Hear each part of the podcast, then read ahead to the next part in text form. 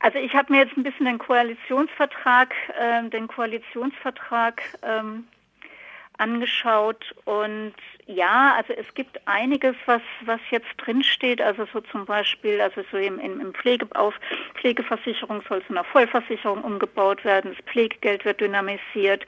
Kurzfristig soll jetzt auch die, der Personalbemessungsschlüssel PPR 2.0 eingeführt werden und die Gehaltslücke zwischen Kranken- und Altenpflege geschlossen werden. Also da gibt es jetzt wirklich so kurzfristige Maßnahmen, Abschaffung geteilter Dienste, also Entlastung bei den Arbeitsbedingungen, das sind ja alles jetzt Dinge, die auch die Arbeitsbedingungen besser machen, äh, zum Beispiel äh, ähm, neue Schicht, also neue Schichtsysteme, die nicht mehr so belastend sind. Gerade das sind ja ganz oft Leute auch oder ähm, Beschäftigte auch, die Familien haben und die durch die geteilten Dienste dann wahnsinnig belastet sind. Also und es gibt, äh, es wird wird ähm, darüber nachgedacht, beziehungsweise soll wieder ein, ein Bundesgesundheitsamt geben, also eine zentralisierte Bundesgesundheitsverwaltung, wenn man so will, und ein Pakt für den öffentlichen Gesundheitsdienst, was ja auch ganz wichtig ist, um zum Beispiel Infektionen nachzuverfolgen, Impfkampagnen zu starten und so weiter. Also es gibt da einiges, was äh, ähm, was, äh, was auch positiv auffällt im Vergleich zur jetzigen Regierung. Man muss aber davon ausgehen, dass mit Karl Lauterbach ähm, es Klinikschließungen geben wird. Dafür hat er immer plädiert. So. Mhm. Das nennt sich dann ähm, bedarfsgerechte ähm, Gesundheitsversorgung, also äh, stationäre Gesundheitsversorgung. Es wird wahrscheinlich fließendere Übergänge zwischen der ambulanten und der stationären Versorgung geben. Das ist ja auch was Positives.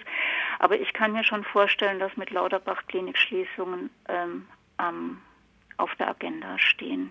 Das äh, wird ja in der Bertelsmann-Studie schon lange propagiert, dass wir zu viele Kliniken haben. Ja, und vor allem auch von, äh, von den, also es gibt ja jährlich ähm, so Berichte, ähm, über die Situation der Krankenhäuser, wo eben immer gesagt wird, viele Krankenhäuser arbeiten defizitär, die arbeiten aber deswegen defizitär, weil sie mit diesem DRG-System nicht mit, beziehungsweise weil sie aus diesem DRG-System nicht den Profit machen können, wie das große Häuser machen können. Und wir werden darauf hinsteuern, dass es einfach bestimmte Sachen nur noch in bestimmten Kliniken gibt, in anderen Kliniken nicht. Das heißt dann für die Patienten weite Wege auf sich nehmen. Es wird immer damit ähm, ähm, es wird immer damit argumentiert, dass dann die Versorgung auch besser, also die qualitative Versorgung besser wäre, weil wenn Sie zum Beispiel 1000 Hüftoperationen im Jahr machen, haben Sie natürlich eine ganz andere Routine, als wenn Sie nur drei machen, das ist keine Frage. Aber was das dann für die Patienten und für die, für die Versorgung vor Ort bedeutet, das steht noch, das steht noch dahin. Ja, für eine Hüfte kann man sich sowas ja vorstellen, aber wenn hm. ich einen äh, Blinddarm habe oder eine Entbindung und all diese Dinge, die es äh, alltäglichen äh, Lebens einfach so mit sich bringt, dann äh, muss ich doch nicht 100 Kilometer fahren, um, äh, um, um dort versorgt zu werden. Hm.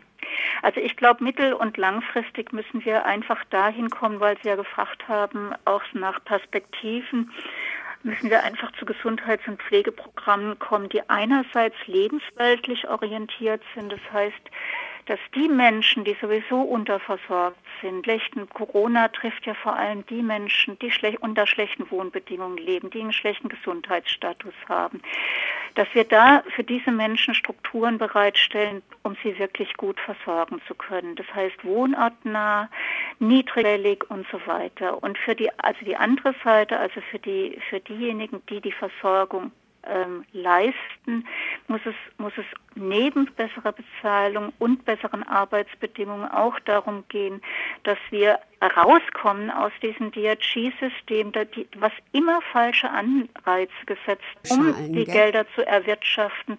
Viele Operationen machen, die teilweise gar nicht notwendig sind, die auch konservativ gemacht werden können, wie gerade orthopädische Operationen, da gibt es ja tausend Studien dazu, einfach damit Geld, Geld in die Kliniken reinfließt. Und da gibt es ein kleine, eine positiv, ein kleines positives Zeichen im Koalitionsvertrag. Es sollen nämlich erlösunabhängige Vorhaltepauschalen ähm, eingeführt werden. Das heißt, raus aus diesem, also zum Teil raus aus diesem DRG-System, um eben Grundversorgung ähm, besser leisten zu können. Und langfristig geht es, glaube ich, darum, Gesundheit und Pflege als wichtigen Bereich der Daseinsvorsorge vor den ökonomischen Interessen von Investoren zu schützen, weil ich glaube, das kann einfach so nicht weitergehen. Ja, aber dann haben wir ja ein Problem, wenn äh, zum Beispiel Karl Lauterbach sagt, äh, Kliniken müssen geschlossen werden, weil viele defizitär arbeiten.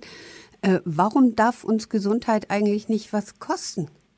Gesundheit darf uns was kosten, aber es ist einfach so, Gesundheit kostet uns auch schon ziemlich viel. Ich habe jetzt gerade auch nochmal überprüft, vergeben im Moment, oder ich glaube, das war eine Zahl aus 2020, 4,11 Milliarden Euro für Gesundheit aus. Das ist ziemlich viel. Das sind fast 12 Prozent des Bruttoinlandsprodukts. Also das ist nicht wenig.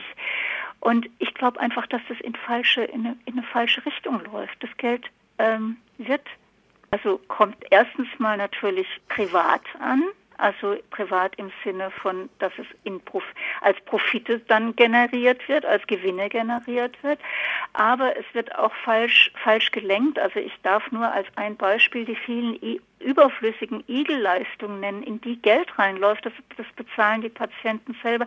Ich glaube, da müsste einfach völlig umgesteuert werden. Okay, dann bin ich gespannt, was da unsere Regierung sich vornimmt.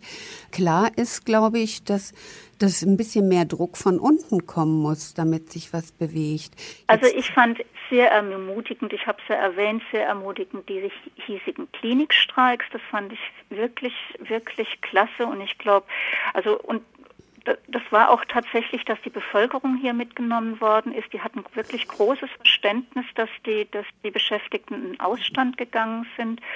Und wenn sich das zum Beispiel nach München und anderswo ausweiten wird, fände ich das schon eine ganz, ganz, ähm, also ein, wichtige, ein wichtiges Signal sowohl an die Politik als auch an die Bevölkerung, dass da auch was passiert. Und das andere ist einfach die Alten und also die Pflege in, in, in den Heimen, die Heimpflege, dass da was passiert. Und wie gesagt, das hatte ich ja schon erwähnt, da brauchen wir einen Flächentarifvertrag, da brauchen wir starke Interessenvertretungen. Die Beschäftigten sind da einfach sehr schlecht noch organisiert. Aber ich habe die, hab, ich habe die Hoffnung, dass sich das da auch ändern wird.